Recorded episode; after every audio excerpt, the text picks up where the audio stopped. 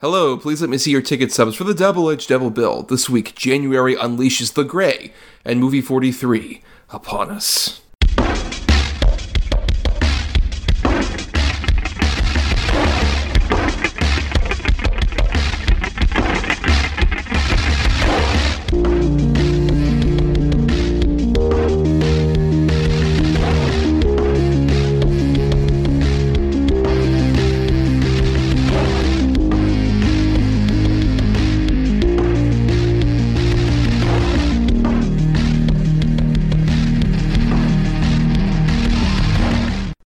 Week, I am Thomas, and Thomas Ronnie will come to the table to discuss the randomly selected yin and yang of a double feature.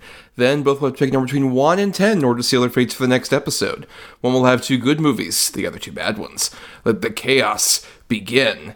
I am Thomas Mariani, and uh, I'm about to go once more into the fray. I'm Adam Thomas, and hold on. I have balls on my chin. Oh, oh, oh my god! Oh, Adam, you you caught me so off guard with that. Oh, We're making a whole movie, baby. Adam, you can't spring things up like I'm. How, how are you gonna keep going after that? Yeah. so funny. You know, I turned down the Tonight Show. Oh. With, you were out of respect to Jay Leno, not Conan O'Brien, but Jay Leno specifically. Yeah, J-Lo specifically. Oh, well, welcome everyone to uh, the Double Edged Double Bill, where uh, every week Adam and I cover a double feature based around a topic uh, that we decide on. And, uh, you know, we're releasing this episode uh, in, you know, about mid or so January. Uh, and January traditionally is sort of like a dump month in, well, in regular release schedule times. Which, then again, it's, it's also interesting given we're recording this not too long after Scream which is like sort of like a bigger blockbuster than you would usually get. I think that dump month mentality has kind of evolved a bit over the last couple years, hasn't it, Adam? I don't know that they purposely release stinkers anymore in January, but I think there's a lot more niche stuff, or maybe you know genre specific things, like especially horror and things like that, or just things that maybe the studio doesn't have a lot of faith in. You don't really see a lot of the oh, we know this is terrible, but we gotta release it anyways. You don't really get Yeah. that much more because of like the streaming services and direct to physical media and things like that. There's other avenues instead of putting it in the theaters. Yeah, I think they kind of realized after a certain point that you can still release a blockbuster at any certain point and have it mm-hmm. do very well. Obviously, right now we're still in the middle of a pandemic and whatnot, so that's still a bit iffy depending on the release. But um, at, at the same time, I think that's what's interesting is that, especially with the two movies we're talking about now, we're firmly in that kind of like January dump month kind of thing uh, with that when that was still more of the mentality. But we are covering, I think, one movie that cu- sort of feels like that niche thing that you're talking about. Feels like one that um, kind of fits into a certain category, but also doesn't. It's weird. But we'll talk about that for sure. And we might as well just uh, go ahead and get into it. Uh, we have two movies that we're talking about today that were released in January. Uh, first, we have uh, my good pick, which was The Grey. Uh, and then we have your bad pick, Adam, which is movie 43. Uh, one of those might be the one that was dumped in January because uh, it seemed pretty fucking bad. No one wanted to touch it. I know, I don't get it. I really like the grey. Yeah, it's such a bummer. But yeah, why don't we go ahead and get into our uh, first feature here then The Grey.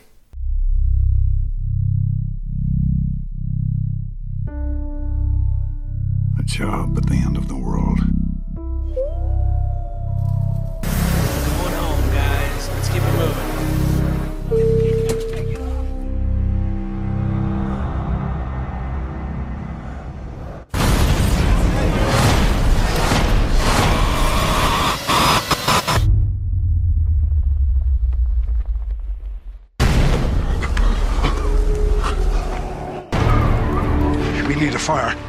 Find food. If we don't move and work now, we're all freezing. We figure out what way is south and we start walking. This will be one of those wild stories you tell at a party. Listen, get up, get up. Don't move. Stare right back at him.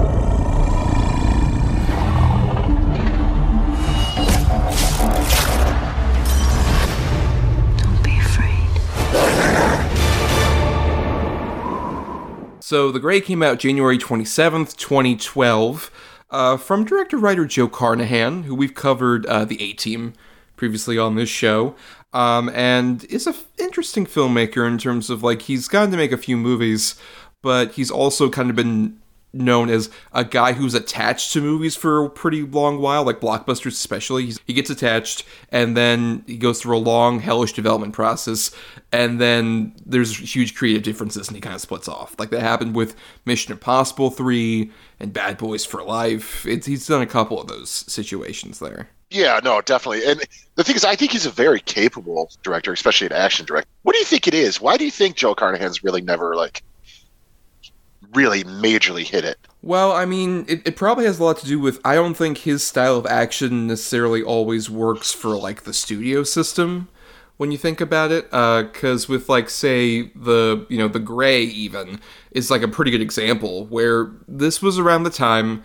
that um, liam neeson the star of this feature um, was in his old man action movie craze at least the earlier parts of it because around 2009 taken came out after he had been you know such a big uh, celebrated actor he does taken and that becomes like a massive hit and starts him doing like, oh no, I gotta do like one of these a year, basically. Um, and you know, because you got your like your unknowns, your non-stops, your the commuters, stuff like that. And this one was definitely sold as that kind of movie, but it really isn't one of those movies at all. I mean, in no way. Yeah, Liam Neeson has a gun in it, but you know, other than that, it's it's kind of just a, a tale about how far man is willing to go and the savagery of man compared to that of animals and just hopelessness and depression and it's a really sort of how do I put this? Depressing. it's very depressing.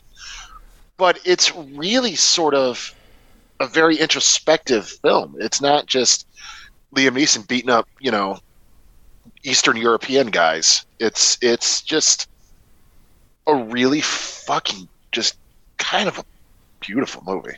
It's weird because I remember around the time this movie came out, this trailer came out, and everyone was like, "Oh my god, Liam Neeson's gonna fight some wolves!" Yeah, fuck yeah! Like the the, the sort of ending bit of this movie is in the trailer that involves more like little um, airplane uh, mini bar whiskey glasses that he just like breaks on his knuckles and he's like, "Come on, motherfucker, come on, try to attack me."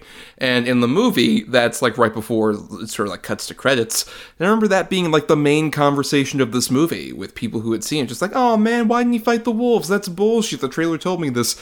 This was a movie that really, really firmly established something that I sort of knew was always true, but really firmly uh, just cemented it for me, which is just like trailers fucking lie and people should probably not judge a movie just based on the trailer. Like it's fun to watch a trailer and be like kind of excited about a movie, but whenever I've watched a trailer, especially ever since this movie came out like a decade ago, I've really put it firmly like there's a, probably going to be a bunch of shit that is like weirdly edited in here that isn't quite the same as is in the movie or even shit that isn't in the movie that's in this trailer.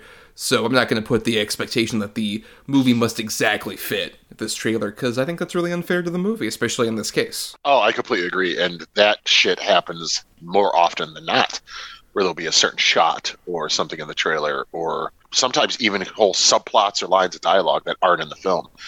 And yeah, I remember when this came out too. That's exactly what it was. That's what everybody was saying. Uh, and some people even thought it was like silly. Like, oh my god, Liam Neeson now he's fighting wolves you know, he's got no more like Frenchmen to fight. Like, what the fuck is this? And uh, I, I got to be honest, I thought that too. I'm like, what? Liam Neeson versus wolves with mini bar bottles? This looks ridiculous. So I did not see this when it first came out. I, I was like, probably already good with old man Neeson action movies. So on a lark, I think uh, like a buddy of mine or my brother rented it and I was kind of disappointed. Even I'm like, ah, oh, man, I don't really want to fucking watch this. And within the first ten minutes, like, oh, this is something completely different. Like, it, it does not take long uh, for you to realize this is not at all what you think it is. The trailer did this movie dirty. But then you know, there's other people like who hate this movie because it's not Liam Neeson versus Wolves. And I just, you know, the age old question is: Is that really what you want? You, do, do you really want to see Liam Neeson punching wolves for an hour and a half, two hours? That there's nothing to that. Uh, it, this just movie has a lot more meaning and a lot of more depth to it than I think people were prepared for, and, and I think that might be even one of the reasons why it's not really still that well celebrated or even talked about of a movie. Yeah, especially because since this point, Neeson has gone just full bore into that like over the top action movie craze and other Yeah, things. Yeah, I was gonna say I'm going chronologically because it was Yeah. all the action slew of action movies came out. Then the press tour for Cold Pursuit happened with the Yep. racism. Yes, I, I agree. The the really bizarre racism. Just like Liam, you could have, to quote Shaquille Lambert, friend of the show, you could have just gone to your grave, never telling anybody that. or just really used your vocabulary different. Like, it, it- like his explanation of what he meant. Like, yeah, nah, Liam, nah. Right, and then also other shit like the, especially as of recent, I saw this the the whole Liam Neeson pissing his pants photos going around. Oh my Like- god, I didn't know that. Yeah, our, our guest Aaron Brady from last week mentioned this. That like there are all these photos where there's just a clear puddle of urine around Liam Neeson's like crotch area, and Oh, just God. no one's commenting on it. It's just a weird thing. Just like, does he have a medical condition? Is he too severe a drunk? I don't know what's going on here. I'm not going to speculate necessarily, No. but He's Irish. He's drunk. He's drunk. are you saying that Irish people drink a lot, Adam? Uh, no. Oh, good. I'm just assuming that you have a red nose because you have a cold of some sort. That's exactly what that is. Yeah, that's exactly, that's exactly it.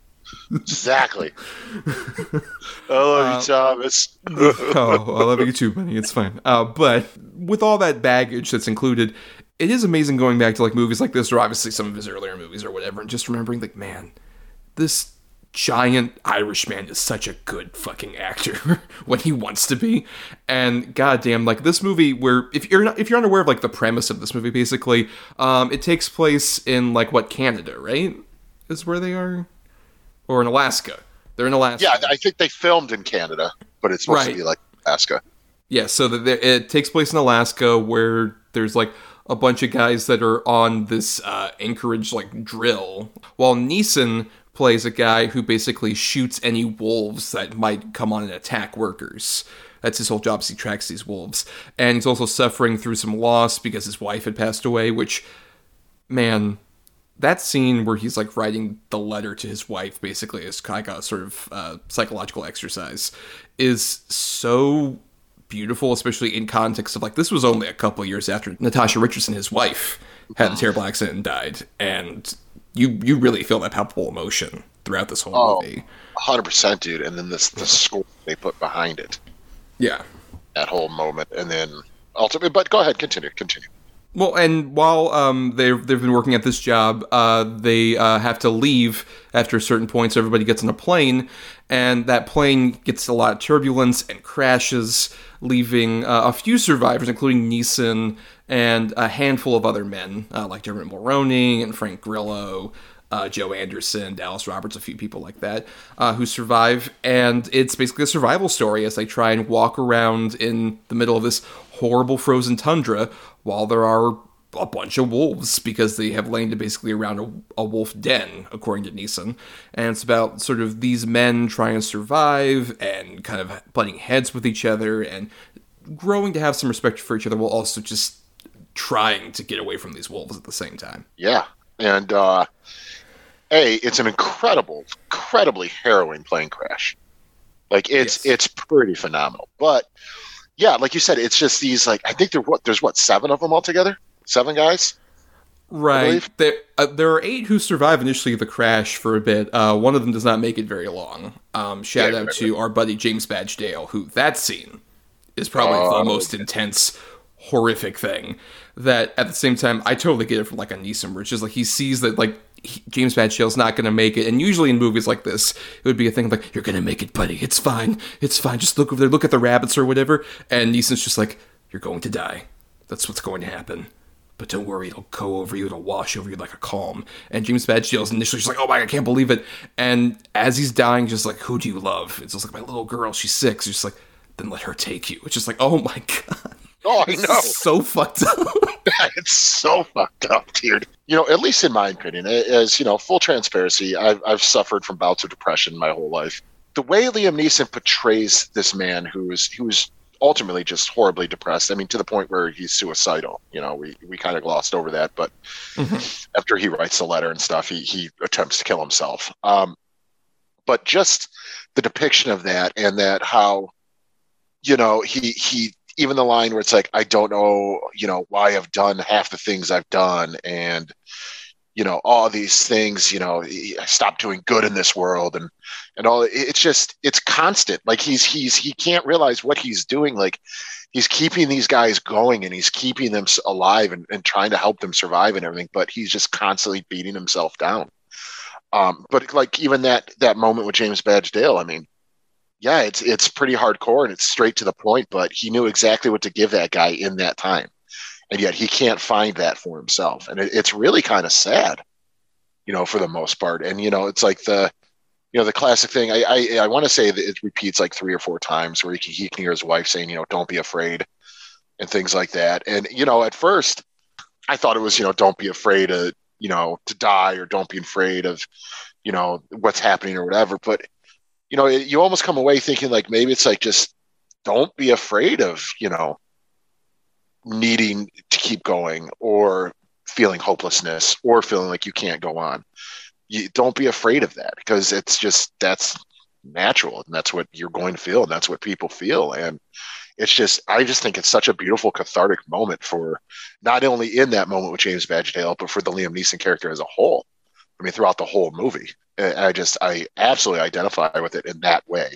Um, obviously, that is the only way. I'm not six foot five and apparently hanging brain like crazy and, and all this stuff. But and you don't have hands that could crush a man, like just one hand. Yeah, probably not. Any time in this movie where you see his hands, any of this movie is just like, oh, Jesus I know. Christ. Yep. you just has to like flick me, and then I'll like have a brain hemorrhage or something. It's just such a great great performance from Liam Neeson. I, I argue I, this is a my favorite of sort of the old man Neeson films, but it's also in my top three Neeson performances of all time as well.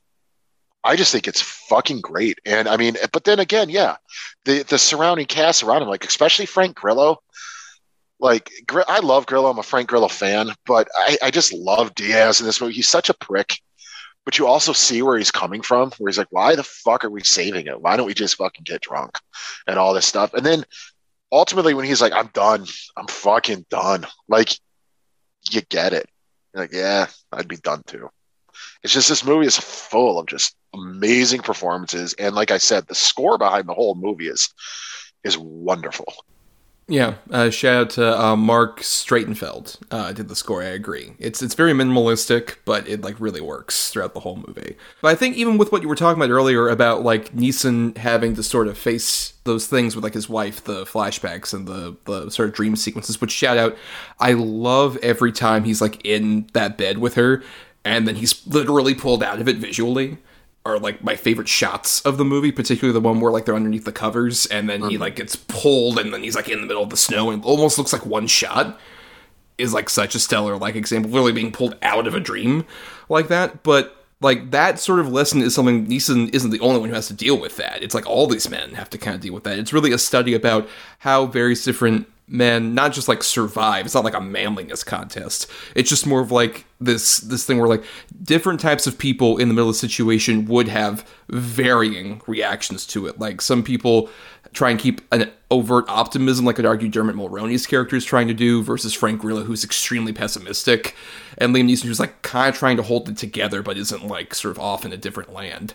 Um, and you know even people who like put off a shield to implicate like oh i'm like a cool fun loving dude like joe anderson uh, the moment he's stuck in the elements he's just like it's the first one to get picked off. Dallas roberts i love how compassionate he is. He's the guy who does like the prayer and everything before they leave the plane. Like i love that he has this like real empathetic side. And it, the movie presents it like all these men spoilers for this 10 year old movie. Pretty much all of them die over the course of this movie, but it doesn't present any of them as weaker than the other necessarily, as much as like, no, people deal with this in varying different ways because people are all fucking different.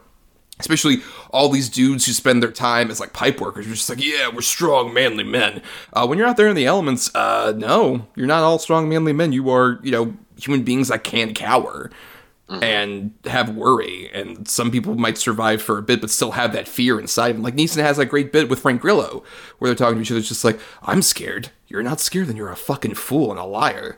And it's just like, yeah, dude, anyone would naturally be scared. And you're in the fucking middle of the woods, and those wolves look terrifying. Yeah, fuck those things. like they're terrible. But yeah, no, yeah, you made a really good point. Yeah, like all these guys are tough oil workers. They even, you know, show the part where Grillo's brawling in their little bar that they have set up Yes. for them and all this stuff. And yeah, you know, they're, they're totally like, yeah, we're guards, we're guards. like they're just, but yeah, you get them out in the elements, man, and they all crumble in a different way. Anderson's basically useless. like I love him in this movie. I think he's great at it. But yeah, you know, he's on the plane and he's cutting the, jokes like, "Well, we crashed" and all this stuff, and then it actually happens, and he's just a I don't want to say a baby, but he's like a frightened child.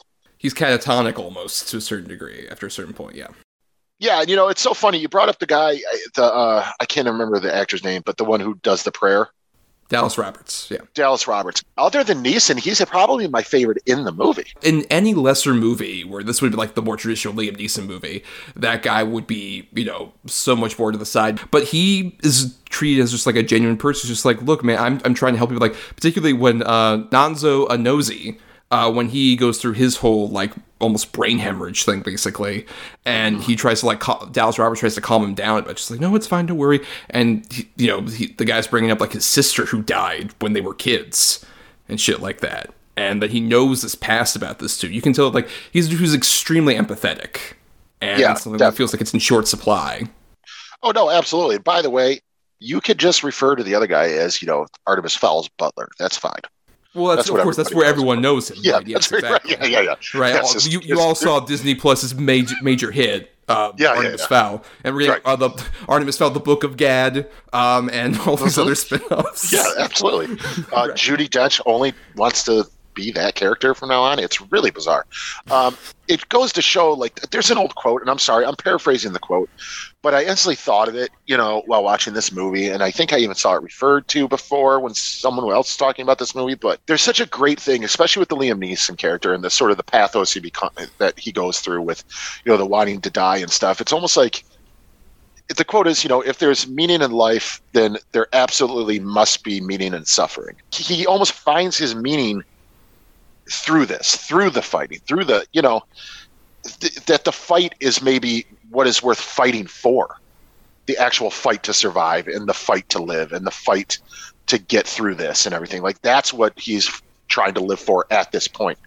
Like, yeah, it's it's not necessarily a long term thing, but just to find these little battles and you know be a meta, you know, sort of interior or exterior battles, but just that this guy who you follow in the beginning who's so broken and alone and sad and depressed, and just that he has the most strength really out of all of these guys because it's not the fact that he has nothing to live for or he's lost the will to live. It's that he hasn't found it yet. He hasn't been able to rediscover what to live for. And you almost get it through this movie. Now to, to interpret the ending how you want but it's almost like you follow his journey of finding the will to live again and it's just it's really fascinating stuff Yeah, and all these people kind of have to have that since they're stuck in a desperate situation. All of them have to kind of try and find some will and find like a connection with each other, but it's not in a way where it's like, oh, we're like the best of friends now. All of a sudden, it's just like, no, we're just all mutually in terror about this situation. Like the whole thing where um, the wolf attacks Frank Grillo initially. Um, after he does this whole puffed out chest, like, whatever, man, I'm tough. Oh, God, I'm being attacked by a wolf. And he just starts stabbing that wolf so hard, like to the point where long past that wolf is dead. And they'll have like a weird connection at that point, and they start eating the wolf just to survive. And there's a bit of like a fun that's there, but then Frank Grillo takes it way too far when the wolves are around and just like cuts off the wolf's head and shit like that. You can tell it's just like, oh, we can find moments of connection, but also, oh yeah, we're very different people. And in the case of Frank Grillo, he's kind of a sick fuck. he's kind of a disturbed individual who they're just like, well, I mean, we want to help him survive, but also if we do survive, man, I don't know if we're going to talk to you. yeah he's not going to be like if they survive like the reunion picnics they're they're not going to invite to yes like, yeah uh, just just tell them it's canceled you know that type of shit Who sent him the Evite? yeah right Look, I made us all into elves for Christmas on e-cards. It's hilarious. It's called JibJab. My daughter introduced it to me. it's a technological marvel. Um, but uh, I mean, nobody wants to quit. Nobody wants to die. Nobody wants to give up. But obviously, through either Wolf's attacks or, like I said, with Frank Grillo, where he's like, "I'm fucking done, dude." Like you get it in every, you know, in every way. Even like I said, with his character, there's such, you know, especially the Grillo. Because I'd argue, out of the supporting characters, he's probably the one you get the most character out of. Um, but and the, him and Neeson are such polar opposites. Where Neeson it like just keeps going, and Grillo's like, "I'm done." But you totally get it on both sides. Like I totally understand. I totally understand the the want like fuck this, dude. Like there's no hope. I get Right. it, but I also get the why not keep going? What else do we have? it's not a movie that shames somebody for accepting death. Right, all, right exactly Yeah. exactly and i think you know that's one of the reasons i really appreciate it too because that's handled really expertly like in, in no way did i ever look at the diaz character when when that when he ultimately decides that and be like this guy's a fucking quitter like you're like oh nah man like they just give him his moment like that he's done dude and I Or even that Dallas Roberts has that moment where he does try and say like, "Oh, you're gonna quit. You're gonna be a quitter." Yeah. To show that even he, the empathetic guy, can have a Yeah. point where he's just like, "Oh, he's totally just against this because it's hurting his ability to survive at the same time." There's so many complex emotions going on, even though it's like a bunch of dudes out there in the woods trying to survive wolves. It's just like, no, they're complex fucking individuals. Yeah, absolutely. And yeah, it's a good point about the Dallas uh, Roberts character because he is such an empathetic character. He feels like if he can't almost talk Grillo to keep going, then you know he's lost too.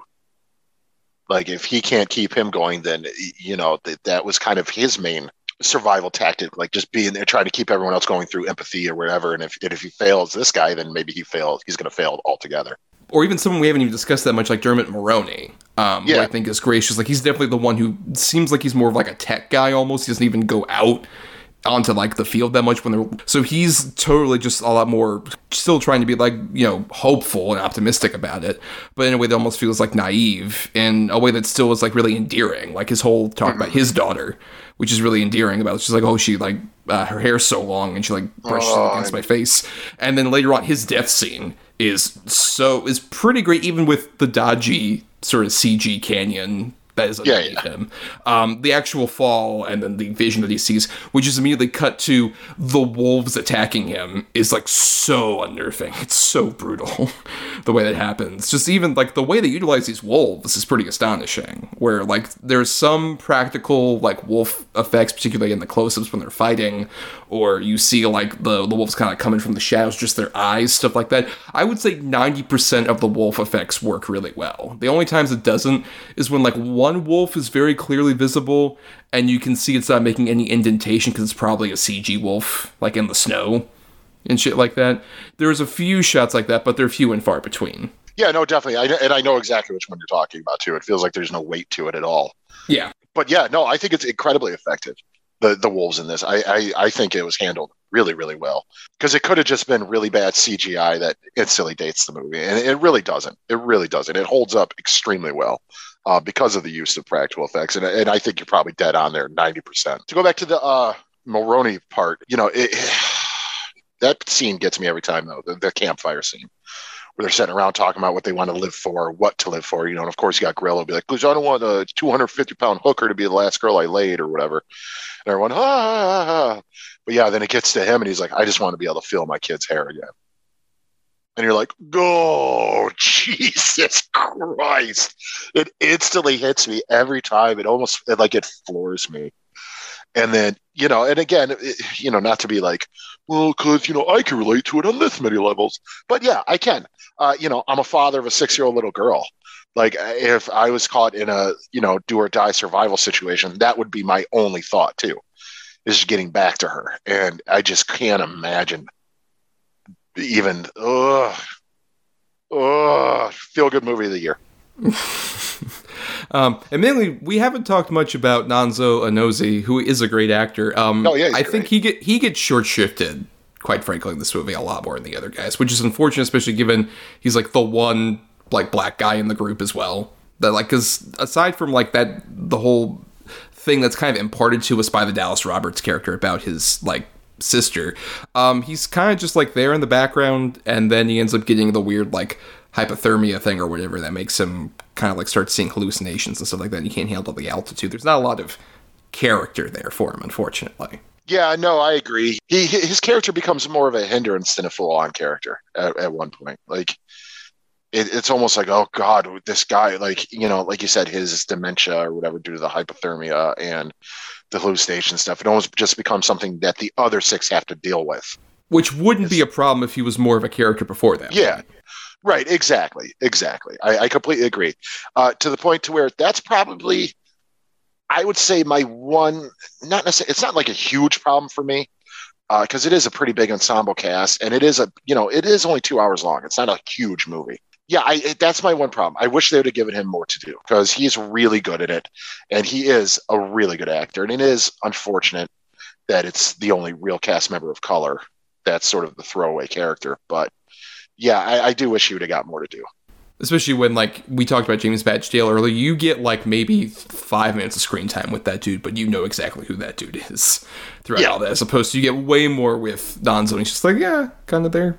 You know, right? He's, he's, he's there with the guys, and then he dies. Although to be fair, his scene where like they they wake up and there's like a giant snowstorm going on, and Neeson's just like, "Wake up, wake up!" and he's like beating his chest, just like, "Oh, dude, that's rough." You know, he wants to keep that dude alive. Just like, no, he can't. It's fucked up are you trying to tell me that this movie is kind of fucked up a little bit? Look, I'm sorry, Adam, that this ended up being like this ended up being like a nonstop. Um, where oh, yeah, yeah, the, yeah, which, which for that. the record, I, I recently watched that, and that's a fun movie. I would I say, like even with within context of like you know the Liam Neeson action movies, like there are some that are just like very poorly made and poorly put out that don't have much of any like interest to them. And they're the ones that are like they're silly, but at the same time they're kind of fun. Despite that, I think it's particularly uh, the ones that are made by uh, Jaume Collet-Serra, who did mm-hmm. Jungle Cruise recently, but also Orphan and The Shallows. He did like a bunch of those Neeson movies, like Nonstop and The Commuter. Those are very dumb fun kind of movies. It's just like, well, these are very entertaining, even if they're kind of throwaway and trashy. Uh, versus this is a movie that really shouldn't be lumped into that, despite having a similar release strategy and being a part of that same era with Neeson. Um, I think it's a real credit especially Carnahan, um, who. Oh, yeah. Is like a director who usually like in the other action sort of movies he's done, like we talked about A-Team. That's a very over the top silly movie. And then you get to the Grey, and the action is just a lot more visceral and brutal. Particularly like any of the wolf attacks are just like unnerving where they're just like people get mauled horribly and you mostly see like more of the aftermath if anything than like the actual during the attack it's very quick cut in a way that works. It's like oh my god i'm being attacked by a fucking living animal. Um, and then you just see the after effects like even when frank grillo survives his attack but later on when he's about to lay down the log just the giant scarring on his back Oh, it's so fucking brutal. It's so. Oh. It really adds to like why he would feel that way. Um, while at the same time, like there's that action stuff, but even that shot where Grillo's just like, "Look, I don't got much to live for," and I'm feeling like I'm looking out there, and you have that shot of the mountains, just like, how much better can I get than that? That serene, quiet beauty, just like mm-hmm. really shows on the screen. It's such an expertly directed movie. It's probably my favorite of uh, at least you know sort of these earlier Carnahan movies. My favorite, admittingly, over, overall is the recent Cop Shop, which oh. we will cover on the show at some point. If you have oh, not yeah. seen Cop Shop, uh, see Cop Shop. It's great. oh, yeah, Cop Shop's phenomenal, absolutely phenomenal. But until until that movie, this was my favorite as well. Mm-hmm. And what do you think maybe separates Carnahan as like an action or even just director in general from like a lot of the other people making these kind of like mid-tier budget action movies like this? Well, I think this I think you know perfect examples would be this movie and sort of Cop Shop when he's given something that's not you know real stereotypical or cliche. Like A-Team, yeah, it was fun, but it's filled with a lot of cliche stuff and and it's also based off an existing property and things like that. But when he's given things like this that he maybe has, or like I said, Cop Shop, where he's maybe got a little bit more freedom to try different things. And because I mean, honestly, if you watch this and Cop Shop, it, you'd be hard pressed to be like, oh yeah, it's the same guy. And they're both really done well. I mean, really, really done well. But you know, if you're not in the know, I would never think that it's the same director at all. It, it's when he's given the chance to try new techniques or filming methods or things like that that I think he's really got a unique eye, um, especially when it comes to you know action based film. Because um, that's another thing too that I, I, wanted to bring up real quick about this movie. The cinematography in this is gorgeous. But yeah, if if Carnahan, you know, maybe smaller projects that he's got a little bit more creative control over, I, I think you, he could really do some really great work. Though I think within at least a bit more recent, because I would argue after this he made one of those movies, and it was uh, Stretch, which is one that just doesn't really come together at all. Oh, with Patrick Wilson. Yeah. Oh, that's fucking garbage. I didn't realize. Right, and, and that's a very small movie. I think it's it's the weird thing where like, what what works for me with um, Carnahan, I think in particular, is that at his best, he can be one of these guys who makes a movie that on its surface feels like it would be sort of like a, a genre thrillery, like grungy piece of work that could be just, you know, kind of like toxic and shitty, as opposed to like when you actually watch the movie and you see the detail. Like in this movie, I love how many shots there are of just guys being like actually emotional and empathetic to each other. Like after they survive the crash, there's a point where two of the guys are like looking at each other in the plane and they like cry and like hug each other. And it's a really great moment. Just like, oh no, these are like actual human beings that aren't just like uh, dude surviving an action movie. Neeson doing this is kind of like our modern equivalent of like a Charles Bronson back in Yeah. like the 70s and 80s doing similar kind of things with his Death Wish run. Uh, as opposed to here, unlike with Bronson, where he's just like, I'm not really a human being. I just have this voice and I look like this. yeah. As I opposed to that, like, love to see that movie. I want to see Charles Bronson versus Wolves. like, okay, Fido, bring it.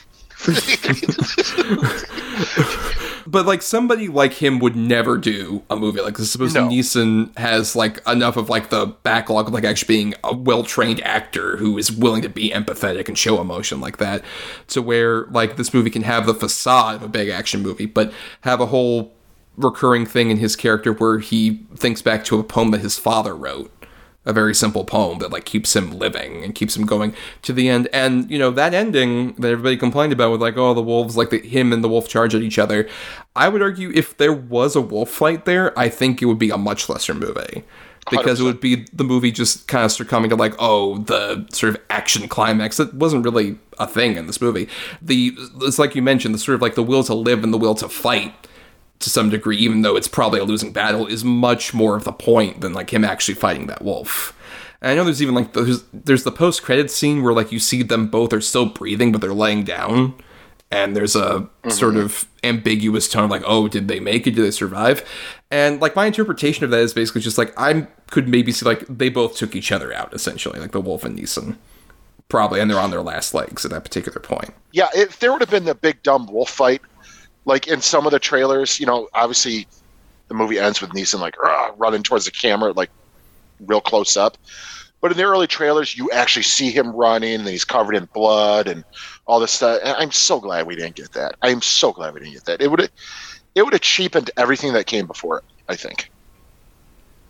Yes. Um, well, we have a very cheap movie to get to in a moment. Oof. So, Adam, let's do some quick final thoughts on The Grey. Um, like I said, I, I think it's a it's a great movie, man. Uh, I think, like I said, I think it's a very surprisingly accurate depiction of de- depression, accurate depiction of fight versus flight, accurate depiction of you know what people would do given you know put in these extreme circumstances, and you know would you give up? Would you keep going? What would you keep going for? Could you keep going for it? Uh, I, I just think it's fucking it's incredible. I like I said, I love the way it's shot. I love the score. It's fantastic acting all around. Neeson crushes it in this movie. Um, it's a very vulnerable yet very strong performance from him too. At the same time, um, I absolutely love it. It's damn near a perfect movie. Damn near. Yeah, I mean, I, I agree with all of that. Um, and I'll just uh, use my final thoughts to mention this. Um, this was a movie that, like, so affected a very famous film critic, Roger Ebert, when he saw it in 2012, that for the first time, and maybe I guess the last time in his career, given this came out only about a year before he passed away, um, he was supposed to see two movies during that particular day, two press screenings. And he said, quote, uh, after The Grey was over, I watched the second film for 30 minutes and then got up and walked out of the room. It was the first time I've ever walked out of a film because of the previous film. The way I was feeling in my gut, it just wouldn't have been fair to the next movie. And yeah, it's it's really emotionally affecting, which is not something you can say about the, the movie where Liam Neeson's on a train, just like I've got to find who the person is. Who, like there's a big box full of money over in the bathroom or whatever the hell. This is a completely different movie than that. And those movies are fun, and I enjoy watching some of those. But at the same time, this is a movie that stands a bit out of that trend for Neeson for the better. But now, Adam, it's time. Nope. Nope. Show's over, everybody. Thanks for listening. Catch us next week. Ah, ba, ba. Nope. Look, you, you you really want to, and I don't blame you, but we have to do this, Adam. We have to stick to our stupid fucking gimmick and your stupid fucking choice to pick movie 43. There's something I want to ask you. There's something I'd like to ask you. Will you on me? Wait, what did, what did you say? I want you to be my first. Truth or dare? Dare. See that blind kid over there? I dare you to blow Blow out his candles before he gets a chance to. They homeschool their son. It's very important to us that Kevin has a normal and complete high school experience. Dropped your books, fart face. Hey guys, come check out this kid's weird. Wow. She's having a period. What do I do? Oh, we're just gonna have to plug it up. I got frozen peas and a sponge. Just when I thought it couldn't get more offensive.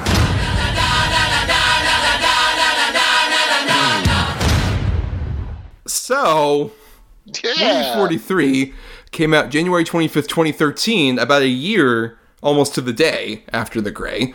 Um, and this is uh, an interesting movie, I'll say, in terms of like what it is. Which, if you're unaware, movie 43 is what you would call a sketch film. We've talked about anthology films on the show before, but this is a comedy sketch movie where the movie consists of like a wraparound segment followed up with a bunch of different sketches. And uh, the main sort of brainchild of this was Peter Farrelly, who had directed with his brother Bobby uh, several films before this, like, you know, There's Something About Mary and Kingpin and a bunch of other sort of comedies of like the late 90s, early 2000s that were known for sort of like the reintroduction of like gross out comedy into the mainstream. And uh, this was a project he'd been wanting to do for a while because uh, he wanted to do something in the vein of like the old sketch movies from the 70s. There are a lot of these that came out in the wake of like Saturday Night Live being a big thing. Uh, like the big one to him is Kentucky Fried Movie, uh, which was, you know, made by John Landis and written by the Zucker brothers, their first thing before they even wrote Airplane and all that. Um, and uh, it's a sketch film where the, the major sort of get, the uh, attraction, is that it's full of massive, huge stars like massive celebrities uh, down to like the, the big sketch that like they shot initially stars hugh jackman and kate winslet. That was the sketch they kind of shot independently and then over the course of four years used to sell the movie to other celebrities to come on in and just do like oh we're going to do a crass comedy in that vein of like the old 70s sketch movies but we're going to have big stars in it. That'll be like a fun thing. Right adam? That'll be fun. That'd be fun to watch for 98 minutes, right? Didn't you have so much fun watching movie 43, Adam? Yeah, for sure. And I just want to say to all the other stars and directors and everything who signed on based on that script, um, fuck you. you fucking morons. Did, did you see the same thing? Did you see it? Did you watch it? Uh, I highly doubt it. No, I, I think they were just heard like, oh, Hugh Jackman and Kate Winslet. You have photographic proof they're in the thing they shot. Right. Oh, of course. We'll, we'll, Yeah. we'll participate. Sure. Two like big major stars. One of them won an Oscar recently. Sure, we'll definitely do that. Hmm. Yeah. Um, this movie's rather infamous uh, for like being one of the lower rated movies on like Rotten Tomatoes and stuff like that, and it was critically lambasted at the time it came out. And um, as Adam kind of intimated, uh, it's well deserved because we watched this movie together. We sometimes do movie nights, and I told like Adam and I kind of came to the mutual decision, especially as I had seen this before. Um, I was like, Adam, I'm gonna be a friend and help you through this because you even said as much as we were watching it like you would have never been able to watch this on your own Mm-mm. No way. yeah N- No way in hell. yeah Um, and you know, I, I, I, it took me a while, but I eventually apologized because uh, we always do this thing. We're like, is this the worst movie we watch for the show? Is this the worst movie we watch for the show? And you know, there's always the the couple that sort of stick around the top. You know, uh, or the bottom rather or the bottom, at the bottom, right, right. The Oogie Loves and Me Madness and Wired and Hood of Horror. And there's all these other ones that are just really lousy, bad movies. Uh, this is absolutely, unequivocally, the worst movie we watched for this show. Uh, it's incredibly unfunny. It's incredibly sexist and racist at times, filled with gross out humor, which I'm not necessarily against if it works, uh, which it doesn't at any point in this movie. And it's just a combination of these little sketches and skits that really don't tie in together at all uh, with this well, at least in the version we watch, I haven't seen the other version, but the version we watched with its wraparound stories makes zero sense. None of it connects. It's all crap. Right. And some may argue that's like, oh, guys, does it really matter if it like makes sense? What if it was like consistently funny when that's what mainly matters? And I guess that's true because even in like those sketch movies from earlier, which for the record, trying to recreate those movies feels weird to me because they were always kind of lopsided just by the nature of being sketch movies. Like, when you watch an episode of Saturday Night Live, how many sketches are actually funny? Some would argue none, others would argue only like a handful in an hour. And so to extend that even longer, like this is longer than even most of those movies. Like Kentucky Fried Movie is an hour 23 minutes, I think. And this goes an extra like fucking 20 minutes. And like there's a quote, I think it's from like one of the Monty Python guys who talked about when they were doing like some of the the sketch oriented films they would do later, like particularly like uh, and now for something completely different. They talked about how after an hour of the sketch comedy, um, the audience's interest sort of wanes with each sketch, each like additional minute you go over an hour. And I think with movie 43, that's a huge problem because even from the jump, uh, it's not fucking funny. I've seen both versions of this movie. There's a theatrical version and an unrated cut. We watched the unrated version, which has a different wraparound segment. It's like the big major change. Both those wraparound segments are equally unfucking funny. And then all the actual sketches are still there were already unfunny to begin with because, like, in comedy, and I hate, I'm sorry, everybody, we're about to become two guys explaining why a joke isn't funny. The worst people to meet at a party who will tell you yeah. why a joke doesn't fucking work. But what what makes a joke or a sketch or anything work is really like an interesting comedic heightening of a scenario. And the only heightening any of these sketches have is just sort of like extend the crassness as opposed to like extend something like weird or funny or enjoyable about the segment. Like, you know, there's there's been sketch comedy as of recent. Like, we're both fans of the um, I think you should leave the Tim Robinson show on Netflix, which is a hysterical show. And a major reasoning is one, those episodes only last like 15 fucking minutes. He knows not to go much longer than like 20, I think, at most of some of those episodes. And the comedic heightening is so great in those sketches because like they'll immediately introduce like a basic scenario and then either Tim Robinson or some other weird character will be at the center of it. And the comedic heightening isn't just in like, oh, somebody just saying fuck or somebody doing something crass or gross. It's just some weird fucking thing that gives you more about that weird character at the center of it. As opposed to here, there are no characters. There is no like actual interesting sort of brief glimpse at a weird comedy character that's immediately memorable that makes some people like love SNL characters and shit like that and makes them you know, spin off in other movies and shit and have them recur. Like you have to have something kind of memorable, a hook, a fun thing that makes like that sketch funny or memorable. All of these, like the gimmick is just like, look, a celebrity you know, and they're saying something crass. Say it again. Funny. No. It's fucking not funny. I don't really have a problem with sort of gross out humor. I don't really have a problem with crass humor. I, I really, really don't. Um, but it has to work. It has to be palpable. It has to push the joke or push the story along, not just used as filler or you know, just to show how fucking edgy or cool that you are, especially when it comes to these fucking celebrities. It almost feels like an ego thing. It's like, see, we could be fucking gross and cuss and be edgy too. yeah. Look at me. Look at Halle Berry and Stephen Merchant. They don't look like they'd be together at all. Like you're just, it's just so fucking stupid. This is a movie made by a bunch of grown adults uh, some of which have proven they can do funny work, others who have proven they could be great actors, and none of that is shown here. None of that is on exhibition here. Um, there is not one redeeming joke, skit, performance, direction uh, to this whole movie. I'd argue the only one. Uh, well, I'll save it because we're going to go segment by segment real quick. But there's only right. one that works a because it's the shortest one, and b because it's the strangest one. Yeah, that's another thing too. Is all these sketches go well over like Oh. five minutes, and they all feel like an eternity. Like I said, ninety-eight minutes. When you really look at like the the bar for when you're like pausing it, uh, the end point where it's just like how much long you have left in the movie is just the infinity symbol because that's what it feels like. Oh, it, just, yeah. it feels like it's gonna go on for fucking eternity. And the weird developmental process of this movie is kind of fascinating as well because it was gonna be like one, both the Farrelly brothers were gonna be included. Bobby did not bother with this after a certain point. He bounced, and Peter was like, "Fine, I'll do it by myself."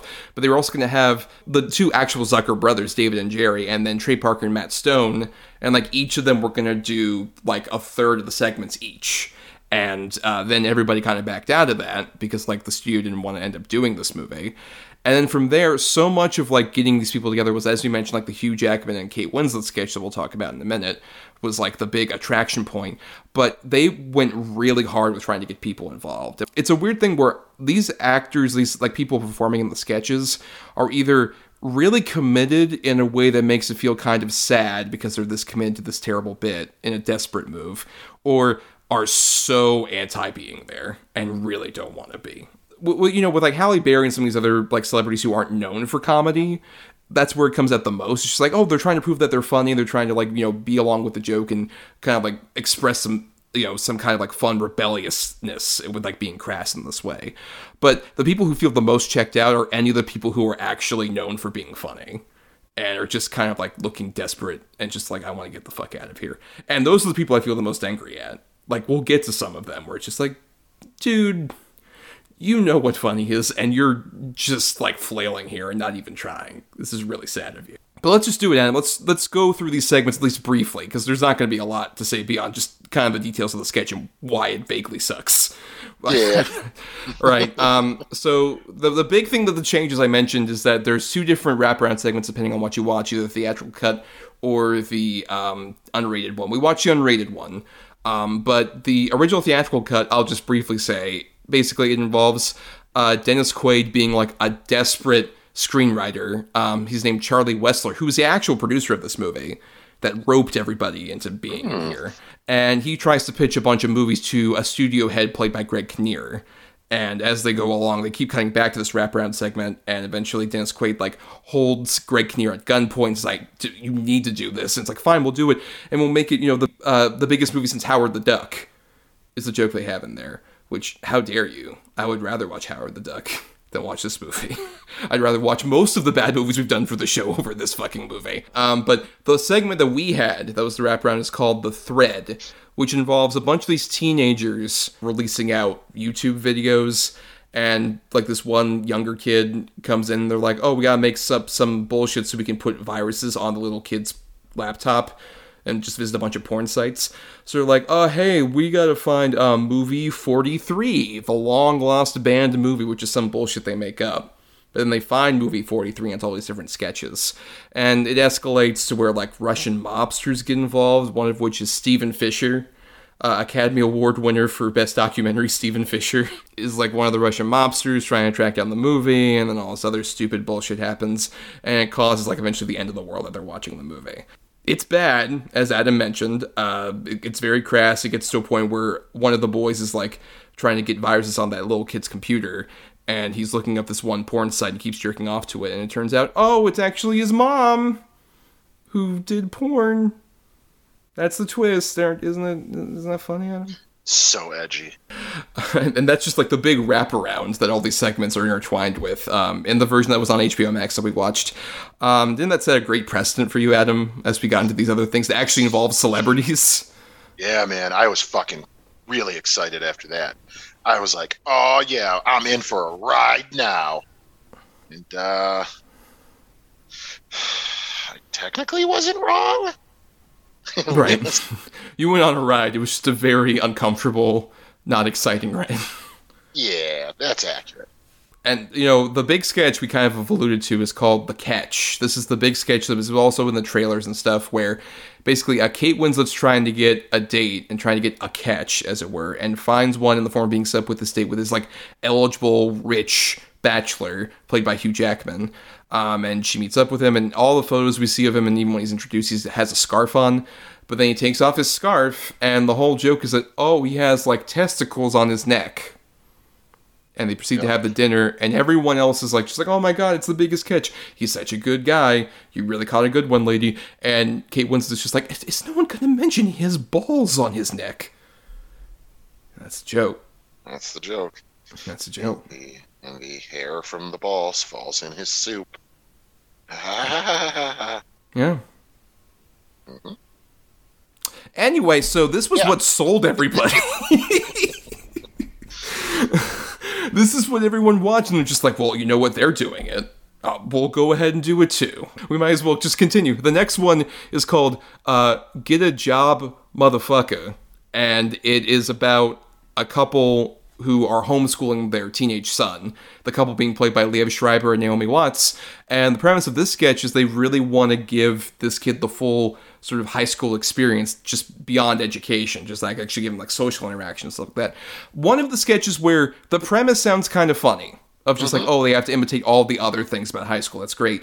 And the only jokes that they have are just like, oh, they're going to abuse the kid Yeah, they bully him. yeah, they bully him and abuse him, and one of them at least very explicitly sexually molests the kid, the mom. And the joke at the end of it is just like, oh, after all of that, uh, the kid is like messed up and fucked up. Yeah.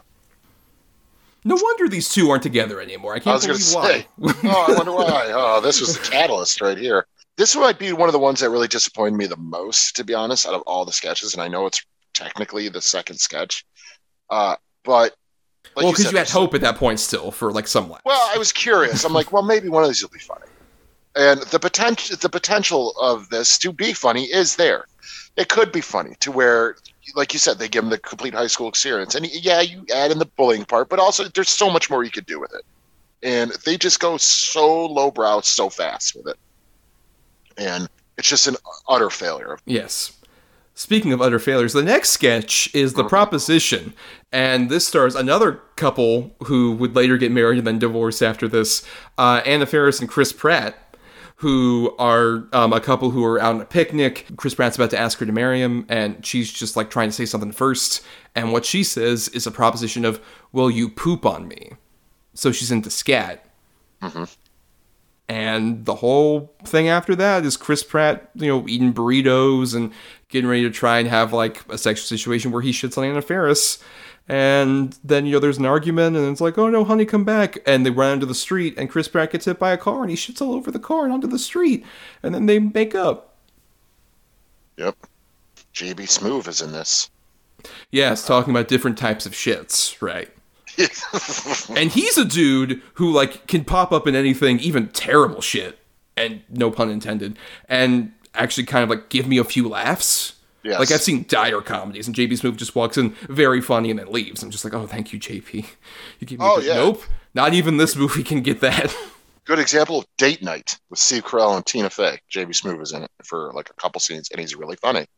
Lowest common denominator bullshit humor. It's Yes. Speaking of which, uh, so the next segment is called Veronica, and it's the premise of this one is Kieran Culkin plays a grocery store uh, cashier who is like on the AP is just like now in aisle seven a sale on this, and uh, his girlfriend walks in, played by Emma Stone, and Emma Stone and him have an argument that goes back and forth with lines like, um, "Oh, how's your HPV doing? It's your HPV. I'm just holding it for you," and stuff like that and everyone can hear it over the AP. That's the or PA. Sorry, Jesus, the Yeah, PA. This movie has me back, going back and forth. Just my entire concept of reality shifted.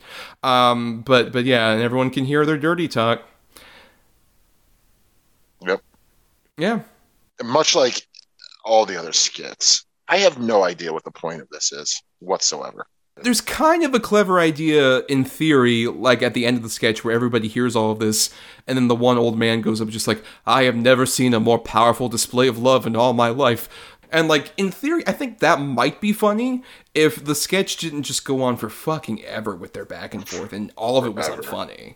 Like if it was very quick and then they had that guy come up with the fucking like just the romantic comment like you love her, then go to her. That might be funny, but like you know, with these other sketch movies, all the sketches weren't like full length giant like sketches that went on for fucking ever. Like in Kentucky Fried Movie, my favorite bits in that movie tend to be the small short gags. Like they'll have the news anchor show up and just like the popcorn you're eating has been pissed in. Film at eleven, and then they move on. like that's a funny quick bit. like that works as opposed to like just going on with just like get it. Look, they're saying awful things that are really, really crass to each other, and it's Emma Stone and Kieran Culkin. How weird is that? Um, it's not funny. No. No, it's just kind of like repetitive and dull and endlessly unfunny. Speaking of which, iBabe is the next segment. Um, oh that- boy. where we saw like a bunch of like ads for this where it's just like it's an MP3 player where the twist is it's basically like an iPod but is giant and there's a naked lady inside. And this sketch is like the boardroom meeting for all the development executives about this, where apparently there's been a recurring problem of teenage boys getting the iBabe and sticking their dicks into like the power fan, thus mangling their penises. Yeah. And the whole joke is that like Kate Bosworth is trying to tell this to like Richard Gere and Aasif Mandvi and Jack McBrayer who are all on the board. And these guys are so stupid that they don't get that it's like, oh, we should probably put like a warning label or this is clearly dangerous and all sorts of they're like, no, no, there's nothing there. There's some kind of joke there where it's like all these guys are oblivious to pointing out the crass sexuality of like teenage boys. But there's nothing funny with like the actual filling out of that premise at all. And you can clearly tell that Richard Gere doesn't give a shit because he was sort of the infamous holdout example, where Mhm. like apparently Mr. Uh, Charlie Wessler's uh, the godfather of Richard Gere's stepdaughter, and Mhm. so he was just like, "Hey, can you do this for me?" She's like, "Yeah, but it's gonna be like another year before I'm available." Okay, we'll wait for you. And they did, and then he's like, "Oh, um, the thing is, I can't shoot in L.A. like you wanted me to anymore. You have to move it to New York." Okay, and uh, I only have four days available. Okay, fuck. God damn it. and he has just such contempt in his face, and he's Oh, not. yeah, and he has no attempt to sell the joke whatsoever. Oh yeah, dude. He's got maybe what two, three lines at best. It's mostly just reaction shots of his face and everybody else talking around him. And I, I don't like it. I don't like it. I don't Right. like how it makes me feel. Uh, and it's it's dumb. It's boring. It's bad.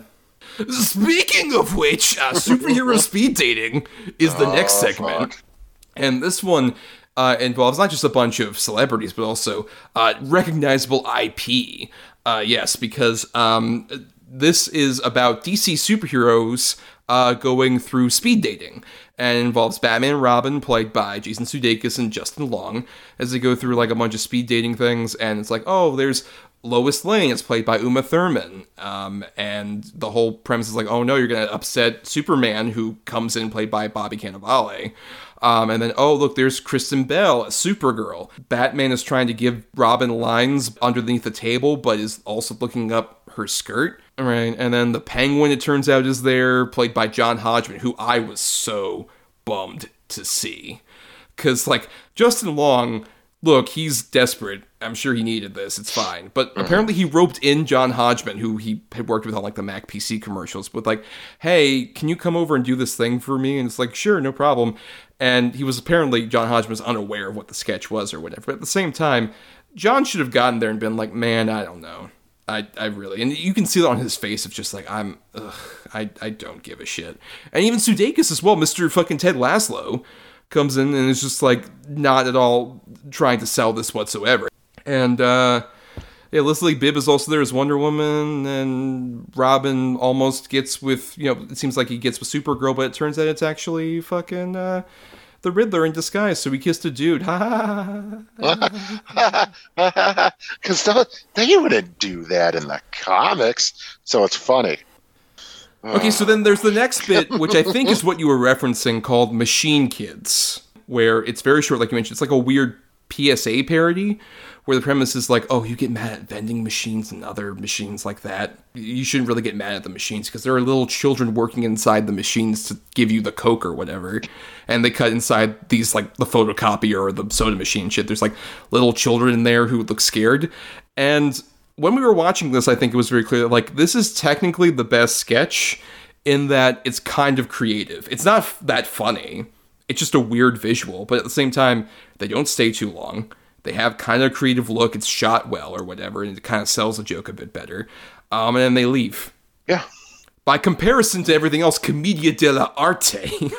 No, right. I, I completely agree. At, least it, it's something different. Yeah, shout out. By the way, these have all been directed by a bunch of different people, but uh, Jonathan van Tulleken is the guy who directed this. Good on you, man. You tried. Unlike Yeah.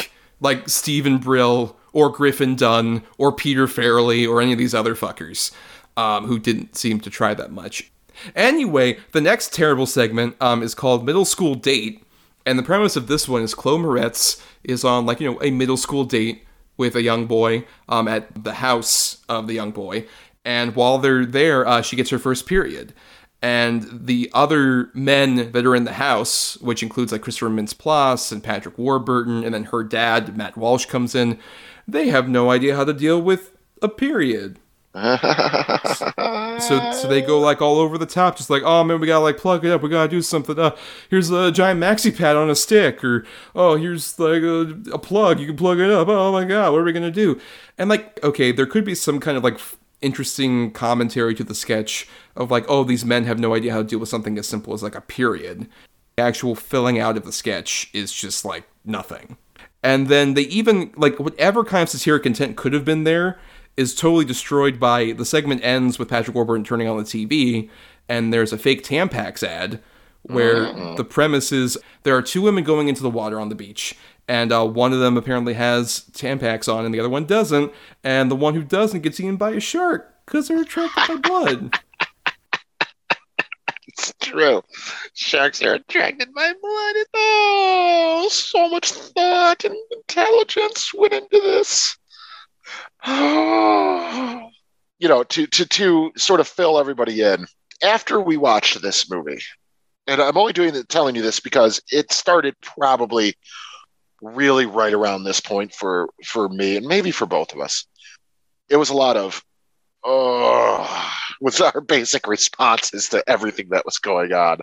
There was a lot of no. Coincidentally, I think this is around like the hour point of the movie, which kind of proves that thesis I said earlier at the start of Yeah. this discussion. that like after an hour, especially with a terribly unfunny sketch thing, like at least by this point it would have probably been done, as opposed to oh no, we still have another like five sketches to go, baby. Uh, Because then we have Happy Birthday, where uh, the premise of this one is it's Johnny Knoxville and Seann William Scott who are buddies, and Johnny Knoxville is like, "Hey, it's your birthday, man! I got you a present." And it's like, "Oh, it's a pot of gold." It's like, "How did you get this pot of gold, man?" And he goes into the basement. It turns out he stole it from a leprechaun who's played by Gerard Butler's face being poorly put onto a little person. You know, the leprechaun's down there and says a bunch of curse words, and then gets free and punches the shit out of both of them. And then his brother leprechaun comes down and starts causing chaos too. It's also played by Gerard Butler, but he's got red hair this time. And mm. then they both, you know, get rid of the leprechauns, and they're like, "Oh man, I almost forgot. There's another part of your gift." And then there's a storybook fairy who apparently gives blowjobs for gold coins. Did we mention this segment was directed by Brett Ratner? I mean, what a big surprise. Wow. No, this is um again fucking stupid. I feel like we're repeating ourselves at this point to kind of like just say that for every single segment. Maybe we should go a bit more rapid fire Okay. with the all rest of the segments we got left. All Next right, one, Truth or Dare, uh, where um, the premise is Halle Berry and Stephen Merchant are people going on a blind date, and they're like, let's not have the same boring conversations. Let's do Truth or Dare. And so they play Truth or Dare with each other, but escalates into wacky things like, oh, hey, Halle Berry, I dare you to blow out the candles on that blind kid's cake. And she does. Huh. Oh, hey, Stephen Merchant, I dare you to grab that guy's ass over at the bar. Huh, huh, huh. Oh, hey, let's escalate this even further to where we're getting like weird plastic surgery um, that makes one of us look horribly like mutated puffy and the other one literally into like an Asian stereotype. Halle Berry makes guacamole with her breast, and Stephen Merchant gets a tattoo of a dick on his face. So funny. Um, then there's Victory's Glory, uh, which the premise of this one is it takes place in the 50s, and a basketball coach is uh, played by Terrence Howard is telling all of these young black players to be like, "Hey, you to, you can get in the ball. You've already got the biggest advantage of all. You guys are black. You can kick all these white kids' asses because you're great at basketball because you're black." And then the credits start for a bit, and we thought there was mercy. And then midway through, there's another sketch uh, called Beezel, where the premise is Elizabeth Banks and Josh Duhamel are a couple who are kind of into each other, but Josh Duhamel has a cat who is presented as this like flash animated cat who is so in love with Josh Duhamel and is so territorial that every time Elizabeth Banks tries to come on to Josh Duhamel, the cat starts like attacking her violently, and there's a shot of the cat masturbating to pictures of Josh Duhamel. Uh, but anytime Josh Duhamel is in the room, he's a great little cat, and Elizabeth Banks is angry. And then she, you know, kicks the cat around after a certain point into a birthday party. And then the ending is everyone being like, How can you attack that cat? And all these kids at a birthday party stab Elizabeth Banks to death. Yeah.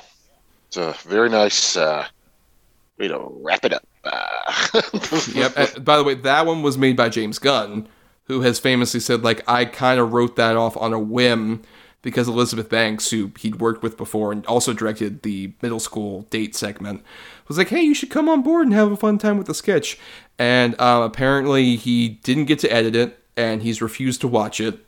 And I don't blame him. Um, because none of you should watch this. If going through all of these segments was worth anything, it was to impart to any of you who were mildly curious about, like, oh my god, the, all these Academy Award nominees and winners in this movie. I, I'm, I'm so interested in this. I can't believe this exists. I should probably watch this. Um, this is a firm warning not to. Not because, like, oh, it's too offensive. Oh, it's too shocking. It's because, just likely, because we trust and respect our audience, um, you probably won't find it funny because it isn't. Let's put it this way I'd be incredibly surprised if anybody who watches this comes back is like, you know, that wasn't that bad. We decided while watching this, like, the only way we're going to be able to do this is if we go through it sketch by sketch. Because if not, it would be what sort of, I'm sure if you're listening, started to happen where we're just going, oh, it's fucking terrible. The worst, unfunny, most juvenile fucking humor uh, I've ever seen put on screen. Yeah, you know, this movie kind of reminds me of like this argument that pops up all the time, and I fucking hate it. Uh, from you know either people who want to like bring comedy back to something they thought of when, when they were kids or even like modern stand-ups who have this problem of just like oh man you can't say anything offensive these days. It's just like oh everyone's too quote-unquote woke or whatever the hell. Uh, why can't we bring comedy back to this you know earlier point? Like you know you can't do a satire like blazing saddles in this day and age. Everyone would be too offended by it. And it's like the problem i don't think is necessarily just in like oh it's offensive humor. It's just the fact that like comedy's fucking evolved since like 1974, guys.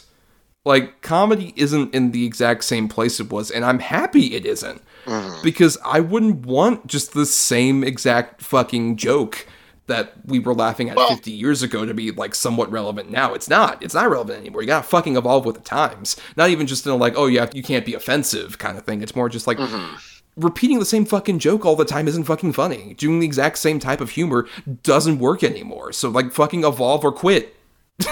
no, I completely agree. And the thing is too, and I don't think you're saying, and I don't think really anybody's saying, like, dude, if you still enjoy Blazing Saddles and you still like Airplane and you still like, you know, even Animal House, as problematic as it is, or if you still think those are funny, you can still watch those movies. Blazing Saddles, I think, is still a very funny movie, and I think that's inherent to the fact that, like, the time that it was specifically made. Like, people who say, "Oh, you can't make any of these comedies again." Why would you want to? Day right? Why would you want to? More importantly, what is it actually being transgressive against? Those movies were transgressive against a specific yeah. time and place that they were right. made. If not, if you're making that shit now, you are literally going out of your way to be offensive. You're going out of your way now to be a fucking prick and to be an asshole. You know, it's the age old thing. Like you have the right to say anything you want, make whatever joke you want. You do have that right. It doesn't mean you should. Or it doesn't mean that we can't react to it Right, exactly, yeah. exactly. Why would you want another twenty? There's something about Marys, or another twenty, you know, Blazing Saddles, or another, you know, eh, on and on and on. Why would you want that? I mean, if that's your bag, if you if only one type of thing makes you laugh and one joke is the only joke that can make you laugh, then all right, I guess I get it. But then just watch that movie. You know, Peter Farrelly, I guess, learned that from this movie because he's like, you know what, I'm not going to make any more crass comedies anymore. I'm going to make a movie about racism with Green Book, and he won two Oscars. So the guy who fucking shepherded this project has won two Academy Awards. Post the movie. I know. Oh fuck. The Farrelly's like older movies, while some of them can be kind of dated to some degree, are still fun. Like I rewatched Kingpin earlier this week. I that love movie's Kingpin. great. Fucking hilarious. When I watch the movie, like it'll have those gross out jokes, and those aren't my favorite jokes in that movie. But the fun stuff is seeing those two interact together. Like Randy Quaid and Woody Harrelson are like really funny as a team because mm-hmm. there's like an interesting comedic dynamic of like one is a washed up piece of shit bowler, and then Randy Quaid is like this incredibly likable, innocent Amish dude who is just like really endearing every time you see him go around. There's like an interesting dynamic. You know what? I'll say this way better road movie about two people from different backgrounds coming together and learning from each other than fucking Green Book was. Should have given the best picture Oscar to Kingpin. Oh my god. I mean, I don't disagree, but wow. look, look for the record. I mean, Bill Murray should have won Best Supporting Actor for that movie. Oh, because he's so 100%. He's so just on the strength of that one bit where Randy Quaid like almost attacks him and then he runs away to his hotel room. Mhm. the way he's squeaking as he runs and shit. Yeah, it's so good. It's one of the funniest things I've ever seen. Um, hmm, it's almost if we're talking Wow, about we're a talking about a funnier movie. Right, Yay! exactly. Yeah, yeah, yeah, yeah, yeah, yeah. English Um, bulldog, one testicle, five hundred dollars. Jesus, think for that price you get both testicles. That's a really great, funny line to quote from that movie. Now, now, now, now Adam, quote one from movie forty-three. uh, I give blowjobs for gold coins. Isn't that the line? That's the only line I can think of, just because how offensive and stupid it is.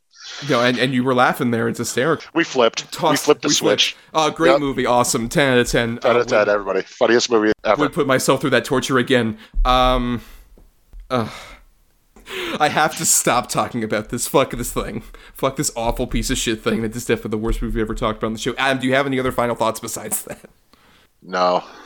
Great. So now we have our segment, the double redo, where every week Adam and I, uh, you know, recommend and uh, don't recommend uh, two good ones, two bad ones each. A, a double feature we'd recommend you all uh, watch based on the topic, and one that we would recommend you not watch based on the topic. So for January releases, Adam, Yeah. go ahead with your choices. Alrighty. Uh, for my good, and I'm going to be brief on these, uh, but for my good, I have the original From Dusk Till Dawn uh, with Tarantino and George Clooney, directed by Robert Rodriguez. I think it's just a fun movie. It's it's so macho machismo, but over the top and violent, and there's a lot of funny bits to it, uh, especially with Fred Williamson and Tom Savini. Crazy off the wall action vampire movie. And then my my other one is it's so weird. This movie, I, for some reason, it's one of my favorite movies. I don't know why. I can't tell you why, uh, but I just love it. I'll watch it anytime it's on, and that is the mid 2000s version of The Count of Monte Cristo with Jim Caviezel, who, which you know, problem. I think it's just a wonderful swashbuckling adventure. There's a lot of intrigue and double cross and you know secrets and all. I just, I just absolutely love it. And then for my bad, I Frankenstein with Aaron Eckhart. So Hot Frankenstein. It's one of the biggest pieces of shit. At the tail end of when every movie was for some reason ripping off Underworld, I would say this is the movie that really put the nail in that coffin. To where people are like, okay, this formula doesn't work any anymore. Like we got to change it because this is just a stink fest of a film. Awful acting, awful action, awful plot, awful CGI. Uh, nothing about it works. And then, uh, very similar, I have Texas Chainsaw 3D, which completely throws out the second movie, which is a huge mistake, and totally just fucks with time in every way. Like, uh, it's supposed to be, you know, 20 years later, but clearly it's 30 years later, and we know that. Uh, but we just figured, literally, basically, to paraphrase the writers, horror fans don't care about that stuff. They just want to see a Texas Chainsaw movie. You're right. We're all so dumb. I don't care about time. I want to see Scott Eastwood and that Daddario lady. She's purty. Uh, it's a terrible film, terrible CGI, terrible acting. Uh, some of the worst young age CGI slash makeup I might have ever seen in a movie. Um, and it, it it relies too heavy on the look. Let's throw something at the camera. Woo, 3D. Um, it's it's dog shit. Um, I haven't seen Count of Monte Cristo. I know you've talked about that one quite a bit. Um, I think I've avoided it mainly because of uh, Caviezel. Just even before I found out that dude uh, became a weird conspiracy theorist dude. Uh, I just was not usually a huge fan of that guy in the movies I had seen him in. Um, but um, I have seen your other movies. Um, From Dusk Till Dawn is an interesting uh, little film, I would say. Um, it, it's you forgot to mention the fact that while it does have that vampire stuff, the whole gimmick of the movie is that it doesn't start out that way. It starts off as more of like a, a pretty um, tense crime thriller movie between uh, Clooney and Quentin Tarantino. And uh, I think that many people have said, like, oh man, I preferred the first half or second half, whatever. Um, I like a lot of aspects of the first half, except for Tarantino as an actor. And also just some of the things I think that character does feel like they're kind of skirting a line in a way that just feels kind of, you know, just doing it for the sake of doing it, like almost in not as bad a movie 43 way, but just some of the implications I don't feel that needed. Um, and I think the second half is, you know, a much sillier movie that doesn't have as like developed characters. But I like the idea that like George Clooney and like Harvey Keitel, I think are really great, and I think they carry over a lot of that seriousness. Even Juliette Lewis as well, and the other guy, the adopted son, kind of carry over a lot of that like weight into the silly, wacky vampire movie that happens after that point. And there's a lot of like cool like uh, Greg Nicotero effects, and um, so, so like Salma Hayek has her big dance sequence. It's really fascinating in the middle of that movie. And then I Frankenstein and Texas Chainsaw 3D were both released around when I was doing a horror movie podcast, and those were both subjects du jour for episodes. And those were two examples where, like, every January for that podcast, I would have to go to the theater and see these bullshit horror movies that were dumped in January. And those would be the absolute moments where I'd be like, what am I fucking doing? Why am I seeing fucking hot Frankenstein talk with Gargoyle Jai Courtney, who you didn't mention, is also in there. There was a fucking reason why. Don't you ever say that name again. Oh, that's true. If I say it two more times, he might appear. It's like Beetlejuice. I mean, with I Frankenstein, uh, yeah, it's it's a it's a really sad disappointment, especially for Aaron Eckhart, who was an actor I enjoyed in earlier movies. Like I particularly say Thank You for Smoking and even The Dark Knight. I think he's quite good in. Um, and then after that point, man, he just his career careened off the fucking rails and he was just doing shit like this. I, I, would say it gets even worse by the time he does Incarnate. Dude, I just I felt so fucking bad for that dude just doing all those shitty horror movies. Um, and Texas Chainsaw 3D I would say is not the worst Texas Chainsaw movie by like a hair, uh, but 3D is very bad, very terrible. Just does so much weird continuity shit that doesn't make any sense. Even like you were talking about the timeline jump, which is really weird because it starts off with a segment that takes place like within the same like I don't know day or so of the first movie, and you have like a bunch of people like Bill Moseley shows up as a character, um, and the guy who played Grandpa reprises his role, stuff like that. Uh, Gunnar Hansen's in there; he's like a producer on the movie too, and it's like, oh man, they kind of recreated the you know look of that set and there's sort of like a hatfield and mccoy thing established between the sawyers and another family. That sounds interesting but then that's just for the opening sequence, and then they cut to what's supposed to be modern day, so 40 years later, and then the protagonists include Alexandra Daddario, who is the child that gets rescued at the end of that. She should be like 45 as opposed to 25, and uh, it's really weird. And like you mentioned, it doesn't feel like they really cared. On that note, aren't we all excited for the new Texas Chainsaw coming in February? Woo! Oh yeah, can't wait. Oh yeah. Uh. Yeah. So my choices for the double redo, I have my two good. Um, are one of them is my alternate choice that I almost did for the show called Matinee, which I would argue kind of fits into the niche thing we were talking about earlier, where this feels like a movie a studio has no idea what to do with in like 1993. Like, what the fuck do we do with this movie where it's mainly kind of like a coming of age dramedy in the middle of like the Cuban Missile Crisis in Florida?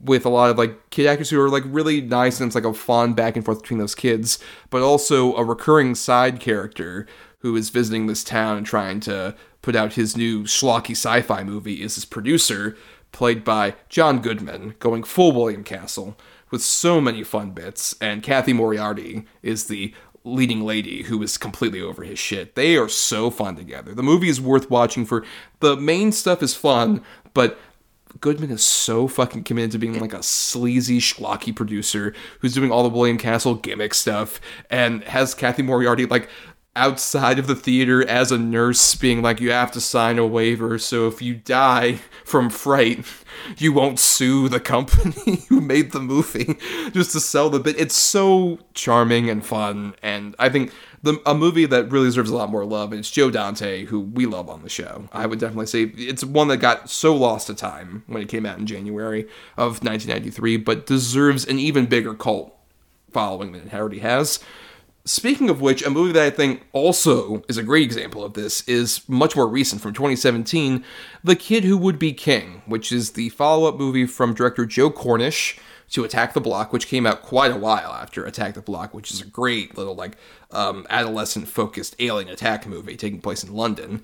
In this case, it's even like younger kids who are more like primary school age, where the premise is they discover Excalibur and this like sort of um, medieval evil has unleashed itself on their primary school. And it's about like these kids basically hooking up with like Merlin, who is like almost eternally young, but will occasionally go back to his older self.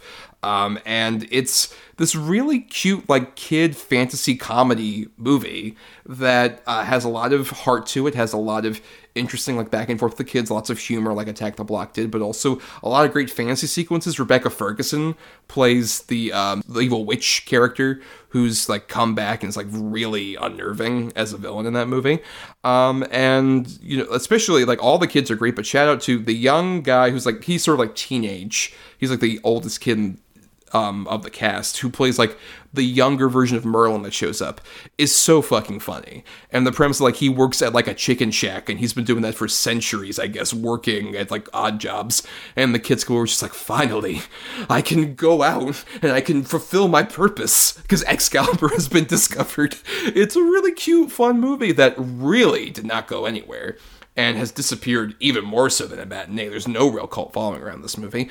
It's very fun, and I hope more people see it, especially on that recommendation. It's a very cute, enjoyable little adventure fantasy kids comedy movie. Um, and then the bad, just really briefly, I have two movies that kind of represent everything people think of when they think of a shitty dump month January movie. I have first The Devil Inside, which is a found footage horror movie that is all about like oh possession and um, this young girl trying to find her mom who's been like in a mental ward for several years and it's like oh my god. There's this whole back and forth about like can they save the mom or whatever. And this is a movie that's so infamous for being like one in general just a bad you know uh, found footage horror movie but is even worse for the fact that after its really bullshit whole premise goes along the movie fades to black and then a message pops up for like um, for more information go to the promotional website for the devil inside. And naturally everyone who saw this movie was like this is fucking bullshit. How dare you do this? You're trying to sell us to go on the website to finish your fucking movie which is even funnier given uh, that website is no longer up like i think ever since like a year after this movie fucking came out so that's just forever on the movie, and no one can ever find out whatever happened. Unless they go like the Wayback Machine and find out, oh, there are a bunch of dumb clips that kind of told more of the story, but not really. Um, so that's pretty terrible. And then, you know, speaking of a bad comedy, Adam, um, another one, sort of like these movies dominated in January's from like 2006 to around 2008 or so. Uh, these spoof movies from uh, Jason Friedberg and Aaron Seltzer, uh, specifically the one I'm spotlighting is Epic Movie, where the entire premise of these movies was oh hey we have to put out a movie that kind of like makes fun of things in really quick bites despite having a weird story that barely matters at all just to hang together all these parodies which are basically just like oh hey look it's this character from this movie. Like this is around this time of like uh the chronicles of narnia. Like oh look it's aslan the lion. And then aslan like farts or something or, oh, look, it's Willy Wonka. And Willy Wonka shows up, and the whole premise is, oh, he's like creepy Johnny Depp uh, guy. But this one is, I think, even more offensive than some of the other ones because it was one of the ones that had actual talented comedic people in there. Like, Willy Wonka is played by Crispin Glover. The White Witch is played by Jennifer Coolidge. Aslan is played by Fred Willard. There's like a bunch of like actually funny comedic people in the movie who are just stranded in the middle of a movie where there are all these terrible parodies that are just like referencing what happened before. Like, oh, look, we're in the middle of Narnia. Look, it's Borat. And Borat showed up and said, My wife. Funny. All right. Real, uh, I've seen three of your four. I've never seen the kid who would be king. Uh, for some reason, I just never got around to it. I, I've kind of always wanted to because even I remember you being positive on it when it's been brought up before. Uh, so it's just one of those that I still haven't seen, but I, I definitely want to. Um, and matinee, I love. I absolutely love matinee, and like you said, yeah, huge Joe Dante fan. I love old William Castle movies. I love John Goodman. It's kind of that movie just works on so many levels for me, and, and it is criminally underseen. And I, I really hope uh, more people seek that one out as well. And uh, briefly, yeah, The Devil Inside can go fuck itself. I saw it at the show. I don't remember why. I, I, I probably went with somebody who wanted to see it, like a buddy or something. And I remember just the pure white hot rage coming off my friend at the end. Like I was, I was just so nonplussed. But I was like, yeah, it fucking sucked. I expected it to suck, but he was so mad uh, to where we're in the car and he starts like violently shaking uh, on the on the steering wheel. He's like, "What the fuck was that? What the fuck?" Like he was so mad, and I'm like, "Well, I, well, what did you expect?" Um, and then epic movie. I know I've seen it. Uh, but those all run together so bad for me. There's like what epic movie, date movie, superhero movie, disaster movie. Like there were so many of them. And one that bucked the naming convention by being called Meet the Spartans. Ah, really yeah, funny. right. Yeah. now is epic movie the one with like Kal Penn's in it as well? Yes, he's like one of the main leads. Like it's the Narnia kids, basically. Yes, yes. Yeah, I'm. I, I yeah. I just there's so much dumb shit.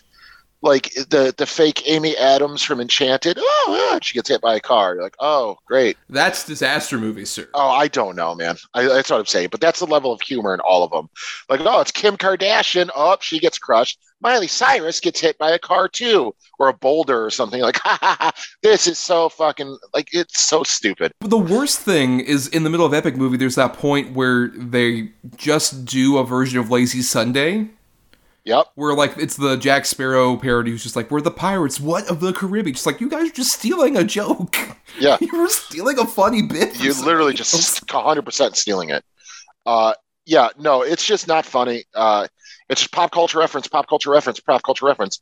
And it's like, you know, sheep are like, I know that name. this is funny. oh, I've heard of him. Which that, along with even like a movie 43, these kind of movies die on the vine the moment like YouTube becomes a thing. And you yes. can just do that in a five minute video that is just like out within weeks of that thing coming out. And so yep. you don't have to wait like five months for them to have seen a trailer and then make a joke of just like, look, here's a pop culture reference to a thing. Yep. Uh, terrible film. Uh, those movies were all bad. Not a single one of them was good. Uh, it's just date movie made enough money, so like, oh, let's keep making them. And uh, yep, those were dark days. Off the strength of those guys wrote the initial draft of Scary Movie, and all the trailers were just like from the guys who wrote Scary Movie. And it's like really the guys who wrote the initial draft that the Wayans brothers made a bit funnier. Yeah, right. Yeah. Right. Uh, no, those are all terrible films. I, I agree with all your choices for sure. Uh, so let's just go ahead and quickly repeat our titles here for everybody. Adam. So my good choices was Count of Monte Cristo and From Dusk Till Dawn. And my bad choices were I Frankenstein and Texas Chainsaw 3D. And then uh, my choices I had were Matinee and The Kid Who Would Be King. And then uh, my bad choices were The Devil Inside, an epic movie. But yes, those are our choices. So definitely, if you have your choices uh, to submit to us, please submit it to our like socials and our email, which we'll read out here in a second. And uh, we have a couple people we want to thank. You know, before we uh, get to the end of the show and do our picking for next week. Stay tuned for that. Uh, so thanks to Chris Oliver for the intro and outro music used in our show. Listen more of his music at chrisoliver.bandcamp.com. Thanks to Christian Thor Lally for our artwork. Follow him at Night of Water. That's night with a K underscore of underscore water. Uh, on Twitter, uh, you can follow him and uh, find a link tree to all his great artwork at various different places. And thanks, of course, to our loyal Patreon supporters at patreon.com slash DEDBpod, where for just $1, you get uh, to listen to bonus podcasts we do and also vote polls uh, for, you know, movies and topics we cover. And, uh, you know, you're getting some pretty good stuff as we get through January here. First, on this very week that we'll be posting this episode, you get to vote in our poll about uh, a topic that we can do in February for 1970s related films. Now, this is interesting. We've done years in film before, and so one of the choices is the year 1977 in film. So we'd cover a good and a bad movie released in that particular year, but the other choice is very interesting. We have uh, 70s period pieces, so movies that were maybe made after the 70s that uh, take place in the decade. So, uh, two interesting choices. Uh, a lot of good movies from 1977, a lot of good movies that take place in the 70s. I'm, I'm very curious uh, where our patrons will go. If you just pay the $1, you get to vote in that. Yeah, definitely. Uh, I'm good either way, honestly. I think it, it, we're going to have fun discussion either way. Yes. And uh, you also will be able to listen to some bonus podcasts uh, like we do On the Edge of Relevance, where we cover recent movies that are in theaters or streaming.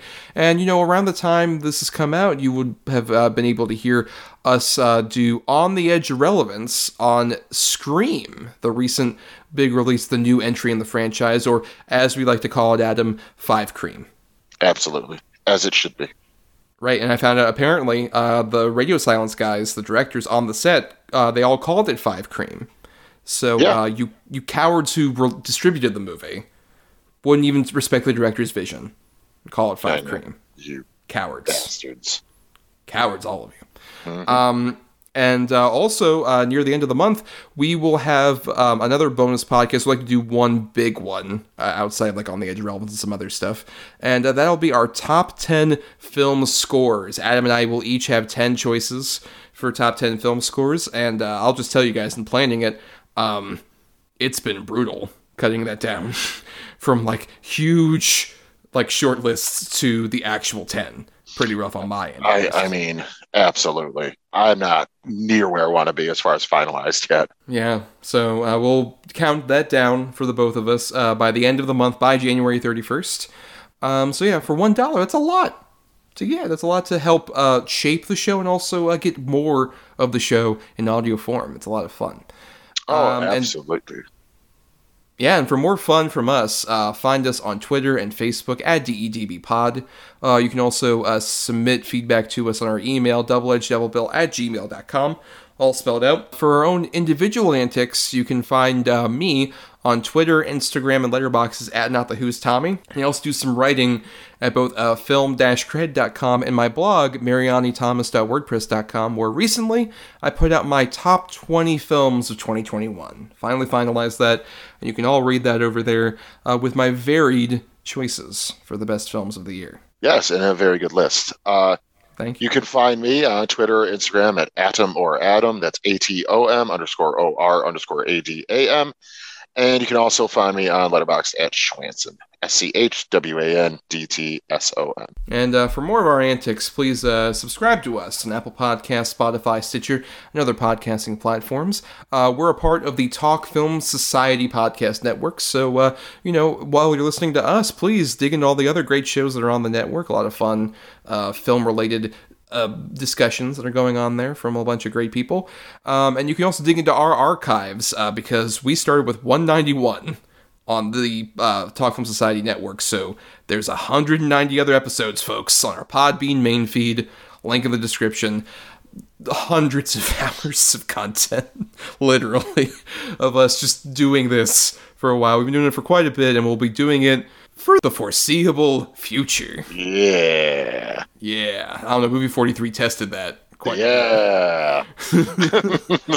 Uh, and uh, you know, if you can't support us on the Patreon financially, the completely free way to help us out and get more people to listen is to simply rate, review, or share the show around because it gets us more visibility and helps out with the algorithms. Yeah, please do. It helps us uh, more than you can imagine. Fuckers. Well, Adam, Yeah. it's time we did our picking for next week's episode. Uh, so, for uh, you know, every week, Adam and I each uh, have either two good or two bad movies. We switch up on the quality. In this case, uh, Adam will have two good movies. I have two bad movies, and we've assigned numbers between one and ten for uh, both of our movies. And the other person will pick a number between one and ten, whatever that gets closest to of the other person's picks will get us the good and then the bad feature uh, for next week's topic. Though keep in mind, we do have uh, the Godfather rule in place, where um, Adam and I were given a veto last May for our uh, third year anniversary, where um, we had to use them by this coming May. Uh, where if we hear a choice from the person, the first choice that we pick number between one and ten for, and we're like, hmm, I don't like that choice, so actually I'll take the cannoli. Uh, we both had that option. Adam has taken his already. Um, but I still have mine, and I have to use it by May, so uh, you know it's burning a hole in my back pocket. I gotta use it, but I don't know if I'll use it for one of your two good picks, Adam. Maybe for next week's topic, which, in honor, we'll say of Moonfall coming out, um, the big Roland Emmerich disaster movie, uh, we are talking about disaster films. Yeah, honor is a really stretch there, uh, but yeah, disaster films. Uh, you know, been around forever, and uh, just something we've never approached before. So figured, yeah, this is a perfect opportunity. Yes. Uh, so you have the two good for that, Adam, and for your two good choices, I'm gonna pick number six. All right, at number seven, uh, I have a movie which is a disaster film. It also is another pretty predominant genre uh, t- tied to it as well but uh, I think it's one that uh, absolutely fits the bill, and it's a great movie. I have uh, original Cloverfield film. Oh, and also a January release. Oh, yeah, in 2008. Yeah, that was the big January release of that time. Um, I am not taking the cannoli because I'm a pretty big fan of that movie. From what I remember, I'm very curious to revisit it here. Uh, but what was your other choice at what number? Uh, my other choice at number one is what I consider probably the classic of the sort of disaster movie sort of mainstays. It's one that I saw a lot as a kid. I haven't seen it since I was a kid, but I remember being really fucking blown away by it. I have The Towering Inferno. That is one I have not seen. Oh, well, there you go. Well, well, Adam, for my two bad choices, please pick a number between 1 and 10. Oh, fuck. Uh, all right. I'll go just flat out number one, baby. All right. And number three, you know, uh, we talk we're talking about this because of a Roland Emmerich movie. Um, I have not a Roland Emmerich film, but um, a film from his producing partner Dean Devlin. I believe his directorial debut, uh, which is a disaster film that came out in the last couple years. I have the Gerard Butler starring Geostorm. Oh God. uh, have not watched it on purpose. Uh, not because I thought it might get chosen, but because I don't give a fuck about it. Uh, so great, great. And you don't have your veto anymore, so you can use it. I do not.